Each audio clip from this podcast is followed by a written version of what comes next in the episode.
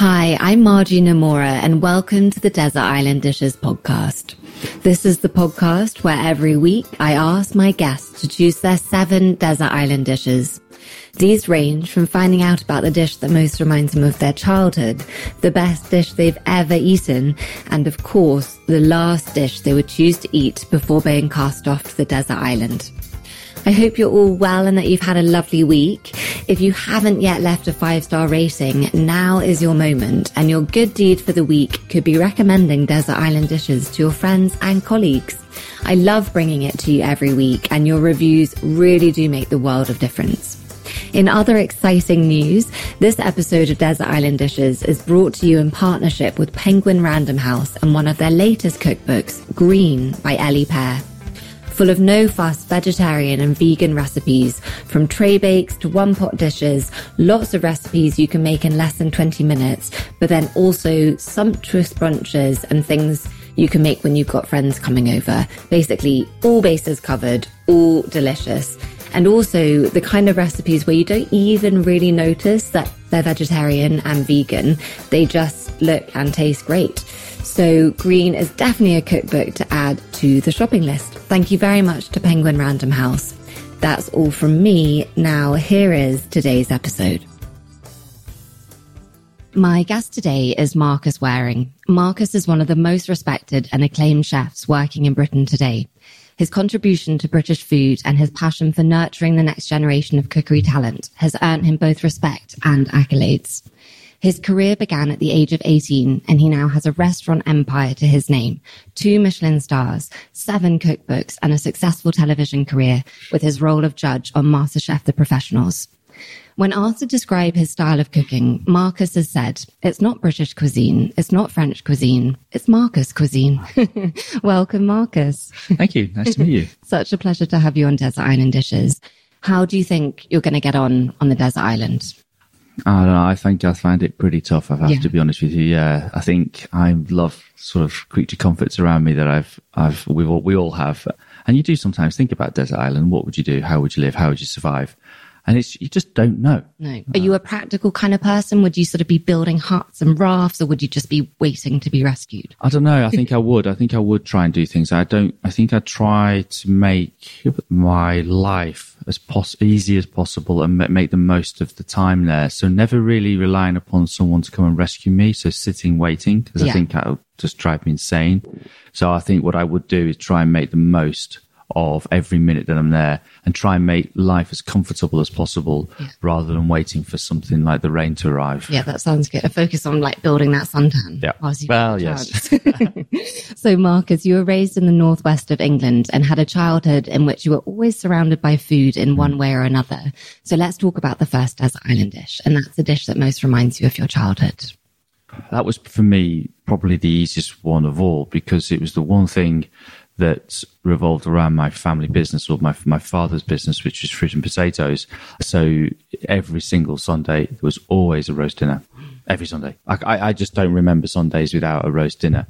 It was it was our family meal. It was the time that we as a family only ever sat around the table with my dad. Okay. He, he was he was always working uh, Monday to Sunday, and he used to go to work on Sundays as well. So uh, coming home in the evening um, was was a sort of a treat that Dad was home, because normally his hours were six o'clock in the morning till up to midnight at night every day. Yeah, so quite a special time. Yeah, it was. Yeah, and Mum cooked, and we all sort of chipped in wherever we could. But it was always a roast, and it was it was that that that reminds me of my childhood more than any other meal at any other time in my life, because I remember it from the youngest of ages all the way up to the day that I left. Yeah, that's uh, so nice. Is yeah. that a tradition you've carried on with your children? Not, not, not as such, no, because I think our children are very much more adventurous, and I think that we are time conscious at the moment. We're not as th- th- things have changed. You know, when I was growing up in the seventies and eighties, mostly seventies as a young boy, there wasn't a great deal to do. There was no phone, iPhone distraction. There was no social media. There was only four channels on the T V. In fact, three when I started. So cooking a meal and being in the kitchen and the garden was. was just that was it, or we went to the park, kick a football around.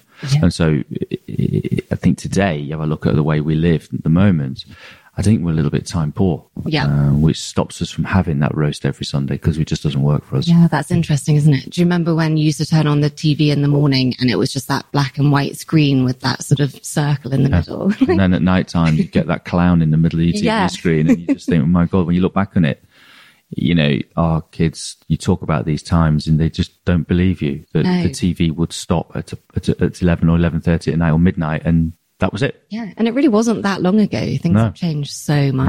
Right. So you describe your dad as your biggest inspiration in sort of more ways than one. He was a fruit and vegetable merchant, and from the age of eleven, you'd go and help him with his work after you finished school for the day.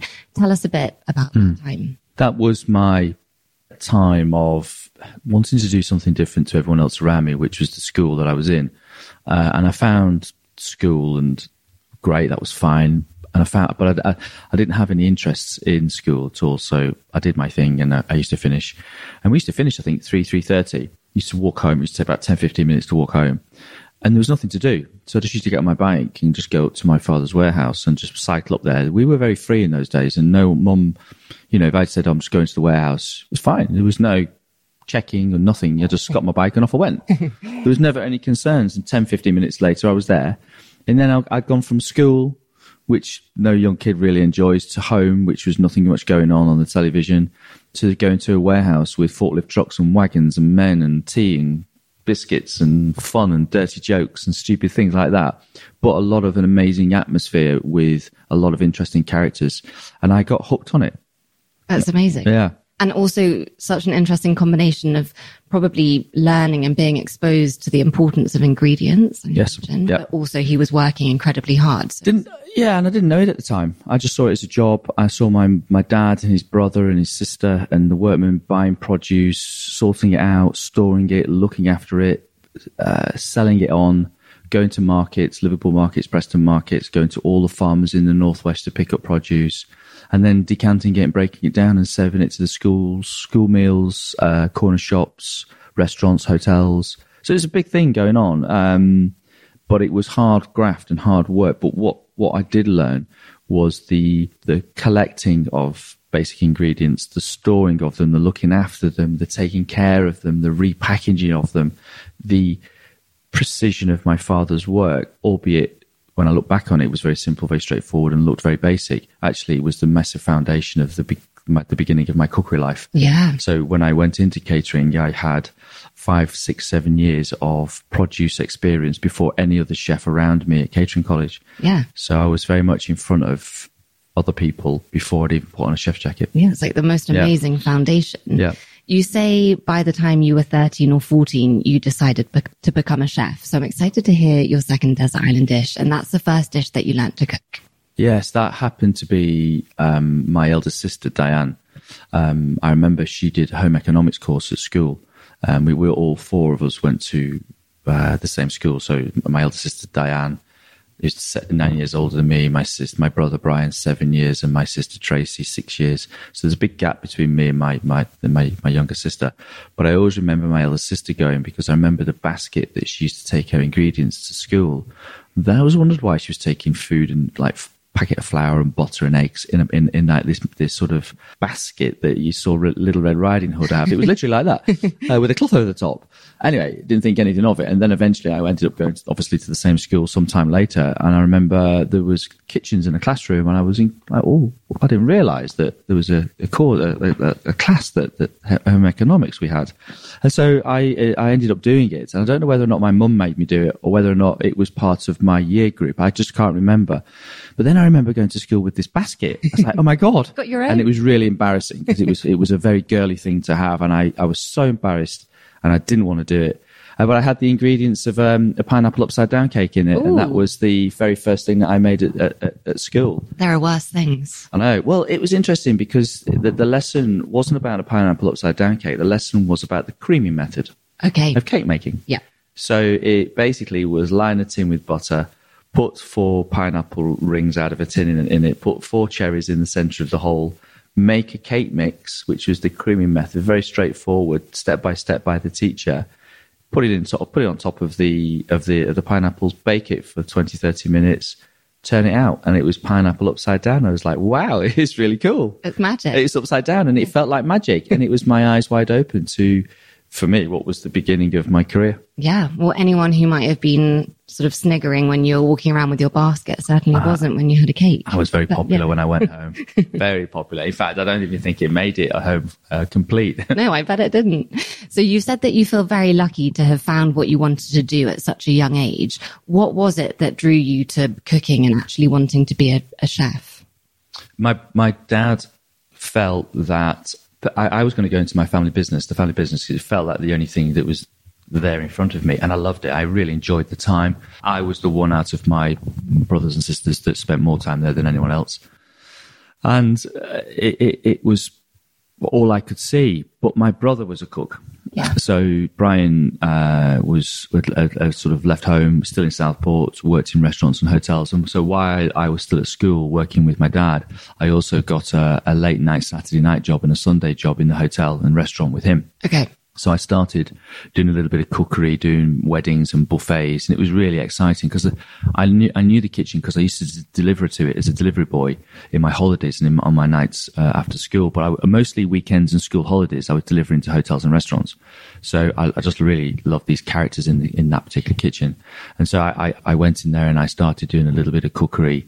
And, and, you know, I just felt like I really, really enjoyed it. So my dad said, you're not going to come into the family business, because he saw it changing, but not for the good. Okay. Um, and he said, this is not really going to last long. Um, so I really think you need to consider a future in something else. Also, that's quite selfless of him, isn't mm. it? Because you were like yeah. his heir to... Yeah, and it, and, and it was passed down from his father, who passed away while he, my granddad, while he was incredibly young. So my dad actually took on the family business at twenty-one. Oh, wow. Yeah, I know. Uh, and he was one of the eldest, so he was the sort of the senior one of the family who who then had to carry that that, oh, that, that company what forward. An amazing man. Yeah, incredible, and very courageous to do that. But what changed my father's business was the biggest part of his company was school meals. Uh, school meals turned into canteens of beef burgers and chips and baked beans and anything from the freezer in a tin. And fresh produce wasn't purchased anymore, so you could see what was a, a kitchen full of dinner ladies cooking lunch for school kids became a kitchen with two or three people, two or three people just opening tins and deep fat frying things. Oh, Marcus, and I remember so that. And I remember that change. It was the, it was the Margaret Thatcher era and the cutbacks on the the councils to reduce numbers, and a bit like we've been going through for ourselves in recession and now in Brexit and so on and so on. And there's nothing that's happened in the seventies and eighties that's not happening right now. Mm. But kids were served a different type of food, and I saw that transition while I was at school. Trust me, it was a blessing. It made my father retire because his business collapsed, and it pushed me into catering. So I wouldn't wow. be here now talking to you. Every cloud has a Absolutely. Silver lining. At that point in time, what did the idea of being a chef look like? Sort of what was the dream at that point? There wasn't one. Okay. There was no dream. There was be a cook, work hard, enjoy it. There was never a dream beyond the job I had. And it's very interesting because people often think that I had, and I was always going to, I was always sort of expected to end up being own your own restaurant, do X, Y, Z, because maybe that's your parents, you know, dreaming about what you could be. And it was never in my head. I was never a dreamer. I was just always a go up, get out and do it. And I was doing the job I was doing. The, the weird thing about it was that it was one job opened the door to another job and to another job. I only ever wrote my C V once. Really? And that was, the, the I've never done it ever since. And so I never... applied for a job. One job just opened into another, and the only C V I ever wrote was to get into catering college, and I had no nothing really on it. It was yeah. a piece of paper. You know, getting to the Savoy and coming to London was, you know, a, a gentleman opened the door to me for me to meet Anton Edelman, mm. and then Anton to the to, to Gavroche, and, and so on and so on and so on. So that's incredible. Mm. In in your own words, life changed for you when you went to catering college at mm. the age of sixteen, because you went from being what you say, you, you were the bottom of the class at school to suddenly being the top of the class. That must have been really exciting to have found something you were so good at. I found something that I was good at in the kitchen, and I found a lot of practical work that interest interested me. Um, so I think at school, my parents, my dad was always at work, and my mum never really paid much attention. She was running the house with four kids and cooking, and it was a different era in the seventies. So we didn't really get homework. No. Oh, really? No. Don't don't tell your children that. No, I don't remember ever remember having homework. Um, maybe you're just blocking it out. Maybe I just so ne- maybe I just never did it. Maybe, yeah. um, but I feel what I felt was that when I went to catering college, albeit my, my father and my brother sort of, I was always going to go to a kitchen, but it was never expected to go to college. I just wanted to go to work. Okay. And they made me go and do a full-time course, which was like, oh my God, I can't believe you're making me do this. I just absolutely fell in love with it. The kitchen felt very natural and I enjoyed that. And I'd had an advantage over everyone else because I'd already been in kitchens. And the, the classroom, albeit wasn't the easiest place for me, but what I did find in the kitchen was that an amazing interest in what was being taught. And so that intrigued me to work very, very hard. So from being a mediocre school pupil, I, I ended up becoming top of the class in all my subjects and then winning awards and being standing out in the kitchen. And it made me feel that this was the job for me. Yeah. So you just get in life as a young person, you just get one little bit of hope or one little bit of that's I'm really good at. As a young person, go and get it, focus on it and really make the most of it. Yeah. Because you never really know what can happen. Yeah, that's true. And it's sort of moments like that when you go somewhere like a catering college, if you haven't enjoyed school and you suddenly realize, oh, this is kind of how I was maybe meant to be feeling there, but I've now found my place and it's so exciting. And I do wish that somebody had picked something up at school. I, I, I always end up talking about going back to it. And the reason why I look at it now, I think, what I missed at school, I picked up on along the way anyway. Yeah. So I don't, as an adult, I don't feel like I am any worse off than anyone else because I'm not, and I can do everything anyone my age can do. Yeah. And now that I look at my own children and and I see the importance of school and, and reading books and enjoying new things outside of this warm focus that you have in life, I think to be the most important thing for me. So where where I am a little bit different is I I, I read one, maybe two books a year, and that's only when I'm on holiday. Okay. Um, I don't, I'm not over interested in you know, the internet. I don't shop on the internet personally. I'm, I'd, I'd rather not have an iPhone if I didn't have to have one for social media and use it as a phone. I'm not interested in the next gadget, the next modern technology. I'm old school. But I see my family around me completely embracing everything of the future. So I end up embracing it, but a lot slower than everybody else. They're dragging you into yeah. kicking and screaming. And so I, because I had no real interest outside of cookery, it beca- I became very one-dimensional and very focused on just cookery, which I think has driven me to the position that I'm in today. Yeah, amazing. Okay, let's pause there and talk about the third desert island dish. Mm. That's the best dish you've ever eaten. This was tough because I've eaten so many. And to pick out a dish, whether it's some of my wife's most amazing cookery, to my nan's a custard tart, to my mum's baking, to family meals, my own family, my, you know, so many different occasions that I've had great food and so many kitchens that I've been in. But there was a, there was one time in my life where I had the biggest, oh my goodness me, I didn't see that coming dish. And I, at a period of my training, I'd worked in Paris. I worked at a restaurant called Guy Savoir, um, which was a three-star Michelin restaurant in Paris in the sixteenth arrondissement. I worked there for a year. Um, it was amazing. I left. I carried on my career. And sometime afterwards, I went back with my wife. I think she was my, still my girlfriend at the time. Um, we went back and to, to eat at, at Guy Savoir's restaurant. And it was just amazing because I've been in the kitchen and I've never been in the front of house. So sat down, had this meal, and this dish arrived, and we ordered a tasting menu. This dish arrived, and it was this beautiful bowl, had a plate on it, and it was just sort of like a, it looked like a stack of plates, and it, it had this quite high appearance to it. Anyway, it was a piece of fish. It had a poached egg on top, and it was covered in black truffle. Beautiful. So the aroma of the fish, the egg, and the truffle. Started eating it. Of course, you break the egg, and the egg yolk just runs over the fish into the bowl. And in the bowl, there was like these little, small little holes all the way through it. And it was just the design of the plate.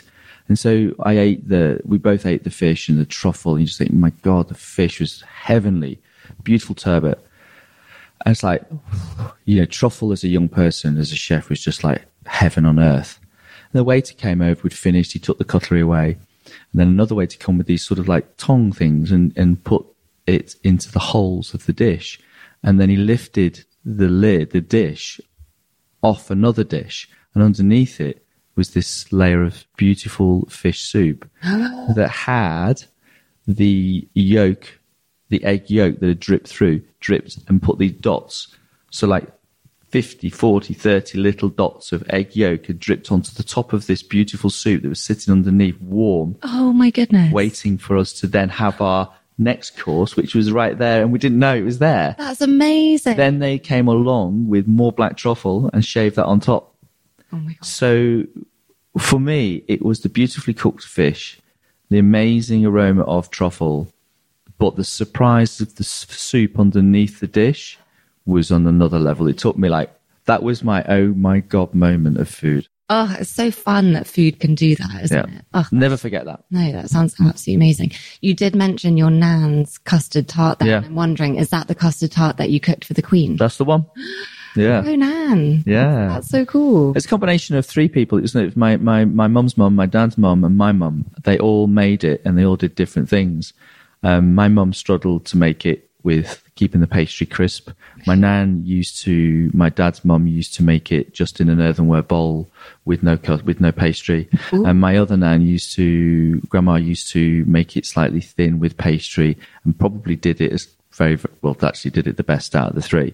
But everyone's was very memorable. And then they, we used to see egg custard tarts in the cake shop up around the corner, and we used to buy them because an egg custard tart was only ever see, you know, seen in the Northwest as an individual little tart. But they used to make them as large ones or in a bowl. And then what happened was I, I, I did the Great British Menu Cookery Show, and I developed the recipe and I changed it to be the perfect egg custard tart with the perfect pastry, my way. Their recipes twisted for a professional kitchen. And yeah, I ended up eventually winning that show and cooked it for the Queen's eighteenth birthday. So cool. And met her along the way. Did you? Yes, I did. Did she yeah. say she liked it? She did. She, she was quite scary for a very, well, she was eighty and she was a little lady. She's a gran. She's everything. And, but then she's the Queen of England. Yeah. And you're thinking, oh my God. Quite scary. Yeah, pretty scary. So at the age of eighteen, your dad put you on a train to London when you got your job at the Savoy Hotel. I mean, that's a pretty incredible first job, isn't it? And also, was that the first time that you'd been to London? It's the first time anyone in my family or even any of my cousins, uh, my anyone had ever left Southport. Uh, I was the first one. That's but so I, brave. And I'm the youngest of four, so it, it it was very odd. And maybe, who knows, did I look for that? I'm not sure. I was spotted in a competition and I was asked to come and meet Anton. And I suppose, as they say, the rest is history. Yeah. But my dad, my dad, taking me to Liverpool Lime Street, basically setting setting the, the the path out to go and do what you want to do. We both didn't know where we were going to go or where it was going. Um, it was very difficult. It was hard for me. I was a homeboy. I loved my family life. I loved the warehouse. I loved everything about Southport. But yet there was no prospects for me as the chef that I wanted to be in Southport. I yeah. wanted more than the village and the town um, and the Northwest. And that's not me being selfish. That was just, I felt that there was something bigger out there that I wanted to go and discover. Didn't know what it was. Yeah. And I had no clue what okay. where, where it was ending.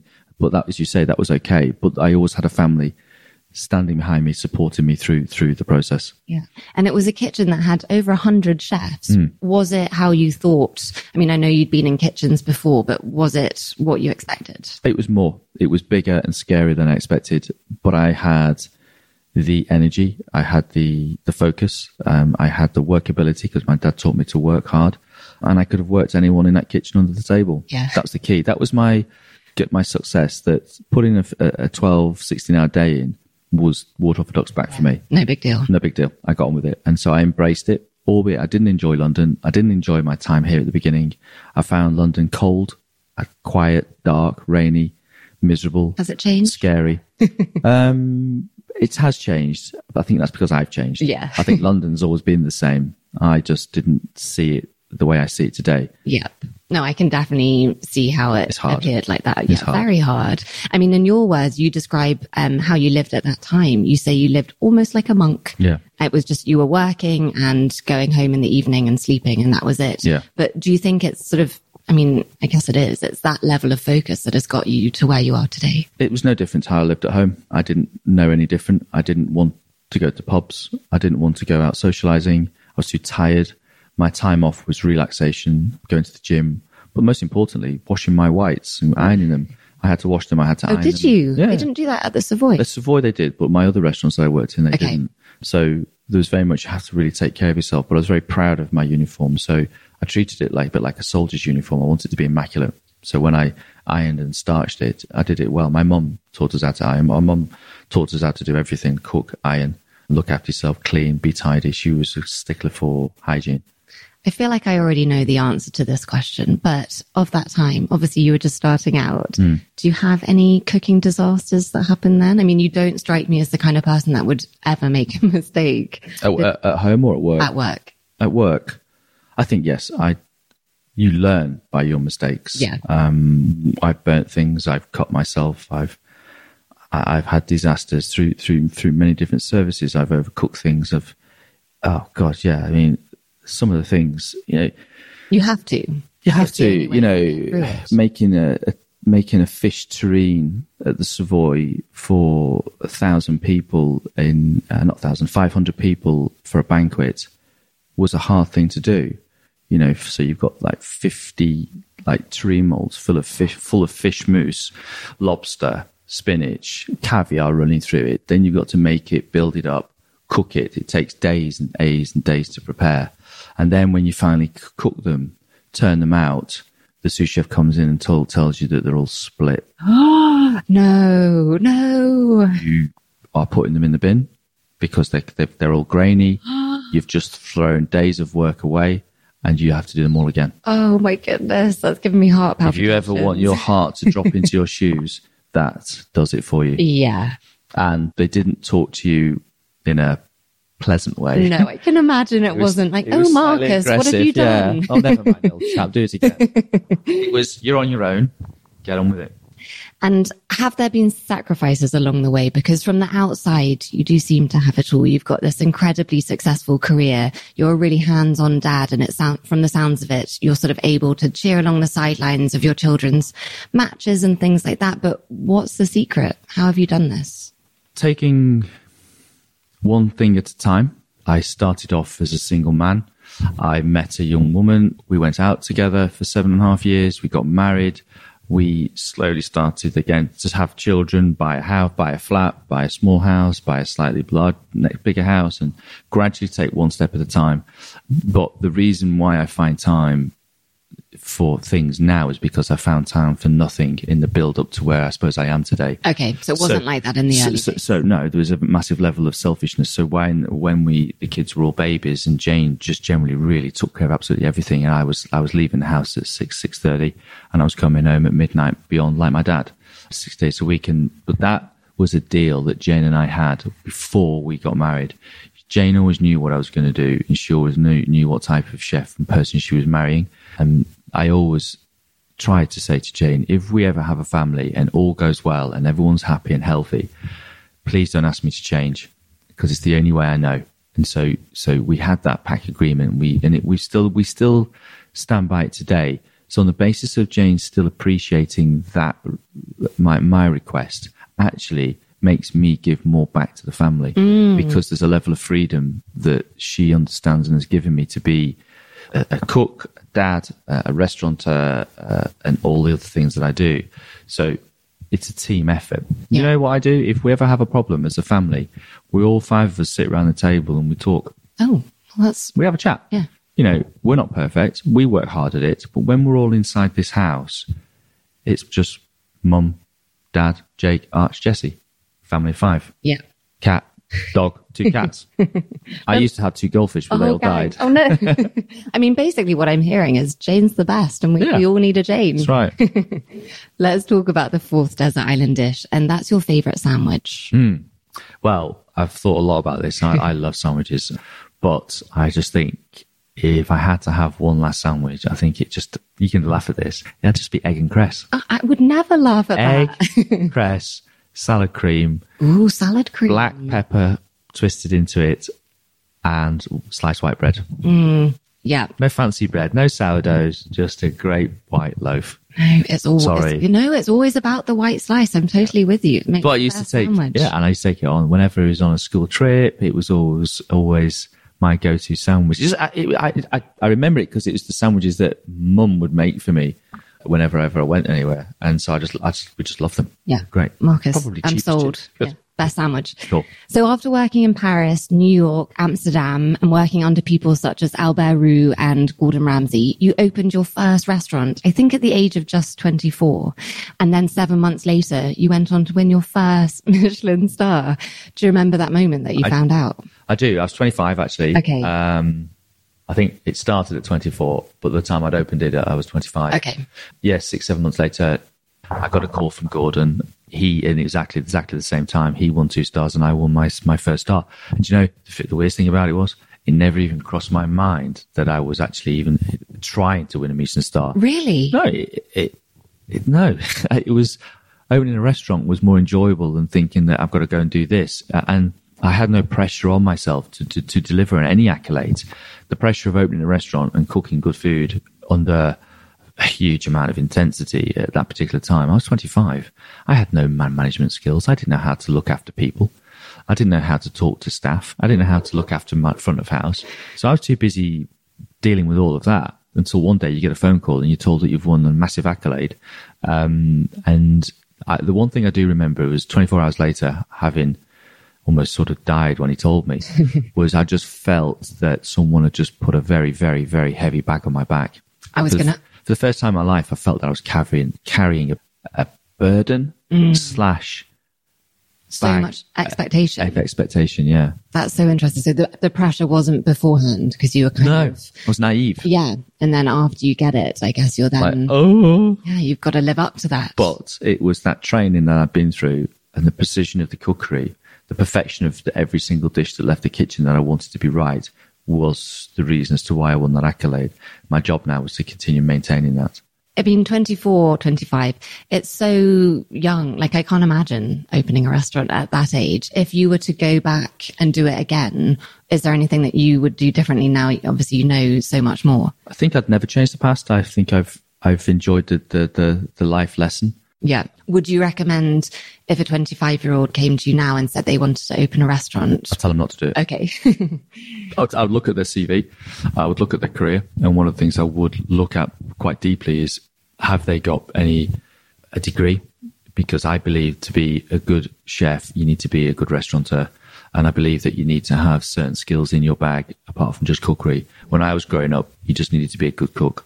Today, you need to know how to handle social media, marketing. You need to be able to use a computer to the in, in every way. You need to be able to do spreadsheets, email correctly. You need to understand P and L, balance sheet, if you're going to run a business. Yeah, well, yeah, because you're a businessman, right. Not just a chef. That's right. So it's get as much get as much experience under your belt as possible, and try and learn from as many people as you possibly can. And that's not just in the kitchen; that's across uh, a broad scope of life and business. You know, and that's what I did. As but I, I learned it along the way on the job. Okay, and maybe life was different pre uh, social media because you weren't under the spotlight. You yeah, it was different. It was no one was watching you. No one was taking pictures and posting them on the social media on networks. You people would journalists were the people, the strongest and the most powerful people who used to come and critique your restaurants. And people used to buy newspapers for whatever reason. But when food critics were writing in the national papers, it was a huge thing for us, mm. and it was scary when they wrote. Now, every single person that sits at your table is writing about you. Yeah, that's so true. My yeah. God. So it's so actually it's, it's actually weakened the power of a food critic in some sense because everybody's critiquing you. Different platforms are writing about you. People are writing and taking pictures. But then I can do the same to them. Yeah. I can do whatever I like to and talk about what any of my experiences like people can do with me. So I think the key is learn to embrace the yeah. modern world. And I guess as long as you're doing a really good job, mm. you've got nothing to be afraid of. Like in a way... In social media world, doesn't matter how good you do a job, someone will always criticize yeah, you. That's true. You will you never, can, ever keep everyone happy. You can be the juiciest peach, but there's always going to be someone that doesn't like peaches. Yeah, too, too, it's too runny. It's too, it's too soft. It's yeah. too this. It's too ripe. Let's talk about the fifth desert island dish. And that's the dish you eat the most often. That's got to be my wife's curries. Ooh. Ooh. What's her secret? I've trained her well. We I, won't I, tell I, her you said that. I, I do say that from time to time. And people look, do give have that reaction. What? What did you say?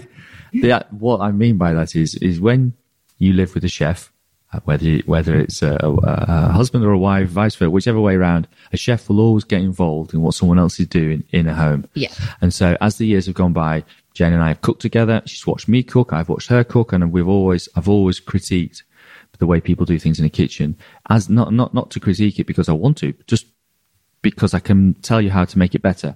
Actually, I can tell you how to make your life better and how you can improve. And so over the years, that's really sort of sort of got into Jane's D N A of cookery. And so as the years have gone by, she's been more experimental. She will she will use the skills that I've asked, uh, the skills that I've shown her, and, and tidbits. And it's all about the little tidbits, the little things that you don't know as as, yeah. as as people cooking, the chefs know so much about. And that's what I've given Jane. So what she does do with curries, she'll take a good cookery book, she'll follow a recipe to the letter, she'll measure everything out, and she'll follow it. And with all the information that I've given her of the, the do's and the don'ts, you end up with great food. Mm-hmm. And it's always curry night with the family that I enjoy the most, because all the family's around. Curry night's great food. Indian cuisine is amazing and it's different. And so when it's done well and the spices are cooked well, I love it, because I don't weigh ingredients. And I think until you understand spices, you need to follow recipes to the T. Yeah. I think if I had to cook a, a, a curry off the top of my head, I think probably Jane would probably cook a better one, because I've never trained in the world of spice, but I will not follow a recipe. Okay, yeah. I'm, I'm, an, I'm an arrogant cook, so I'll try and go off-piste. And so by going off-piste, I'll end up with something and it will taste great, but then I also appreciate the value of other people's recipes, of which Jane will follow to the T. Marcus, I think we've got the makings of a new T V series here. You and Jane do a cook-off and see whose is better.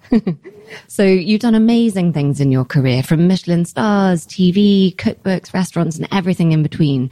But I really wanted to ask you about the consulting work that you did for the film Burnt mm. with Bradley Cooper. Yeah. How did that come about? I was emailed by a gentleman called Stephen Knight many, many, many years ago, and wanted to, he basically, his email was, I'm writing a, a screenplay for a movie about a chef. Can I come and see you? And he'd obviously Googled some chefs and he went to meet various people. I had a coffee with him and we just hit it off, talking about my life and the world that I live in, talking about the Marco, Gordon, Albert, Robuchon, Ducasse and everything. And we went through and we met up many times and he interviewed me um, pretty much like you're doing. And we just talked and talked and talked. And he just thought, this has never really come to anything. And it never really did. And then Two, two, three years later, one day there was a phone call, and it was, it was, I can't remember who it's from, and it was, you remember the script that we went through? You remember Stephen Knight? Yeah, his P A touched base with me. The movie's been made. I was like, whoa, what? Really? So they came to see me, and so the first question you ask is, who's in the movie? Yeah, of course. And I was just thinking, it, whatever, whatever. Who's gonna? Who are they gonna say? And it was Bradley Cooper, Sienna Miller, Emma Thompson. Uh, there's so many amazing actors. I thought, oh, and Uma Thurman. I was like, oh my God, I'm in. Yeah, where do I sign? you, know, you know, it was like I'd played such a role in the information of this movie and the storytelling of it. I think Stephen and I, you know, really hit it off together. And obviously it then got adapted to being an interesting movie, and Hollywood gets involved. And it, and it, and it happened. And working with them, those guys, pe- people often ask me, were they good cooks? What's funny about when you when you work with an actor, they ask you lots of questions, they watch you do your work, and then they basically do you. They copy you. Yeah. It's not because they're good cooks, it's because they're good actors. Yeah, so- they know how to listen, they know how to watch, and then they interpret that. So is Bradley a good cook? I have no idea. But what I do know is he's very good at copying me, yeah, or copying a chef. Also, and Sienna Miller, she did. She was cooking basically yes. the whole way through, wasn't she? She she had the, the biggest role of cookery of all. And actually, to, to be fair, she was the one that really embraced. She used to, she actually came back into my kitchen and did services with us. Did she? Yeah. She oh my God, your chefs how, must have she, loved she, she learned how to fillet fish. She cooked fish on the stove. She was really, I want to try and master this basting and this cookery. And she was, she just really... just went for the went for the role, and I was really impressed with her on that one. She yeah. was amazing. Well, so for anyone who doesn't know, it's the story of a sort of once top chef who's down on his luck, preparing for a career comeback and aiming for his third Michelin star. I mean, it, yeah, it did turn out to be such a great film. Yeah, it was a good film. And your role was to make everything as realistic as possible, which must have been difficult at times, because I imagine you started filming like really early in the morning, and the scene was like a Friday night service or and something. That was, you just Just hit the nail on the head. I, I remember walking on set one day, and the director said, "We're now doing a Saturday night service, and we're in the middle of Hell's Kitchen."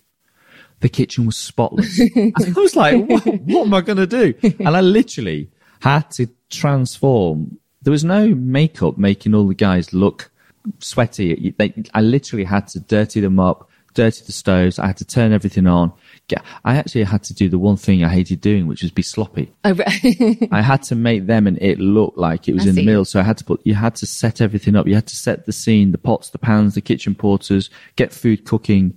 And it was really interesting. And, and I, watching the art directors and the camera, there was one camera shot the whole movie. One camera really? shot the whole movie. So every shot or every part of the movie was shot over and over again at many, many angles. Oh, wow. And so watching the way they made a movie and cutting it together and the art direction and the, the way the director, you know, stood behind the screen with his, his, his this little T V monitor and it was like, right, action and then cut. And it's like, action and cut. Let's do it again. Bradley. Oh, you're thinking, my God, it's like, it's what you expect it to be. It is what you see, you know, movie being made behind the scenes. So exciting. Yeah. I found a quote where you said, the mundane monotonous of action cut, action cut takes its toll. And I think after a while, they all started to look tired and miserable and aggressive. And that's when you start to see the chef come out of them. Yeah, it's true. That was really accurate. Because there was no fresh air coming through the kitchen and the cooker was full on. They built a, a proper cooker. It was a full on French bonnet cooker. And it was massive and it was immaculate. And you turn that on full and you're in there for a few hours, close all the doors. Trust me, it doesn't take long before everyone gets a bit ratty. Yeah.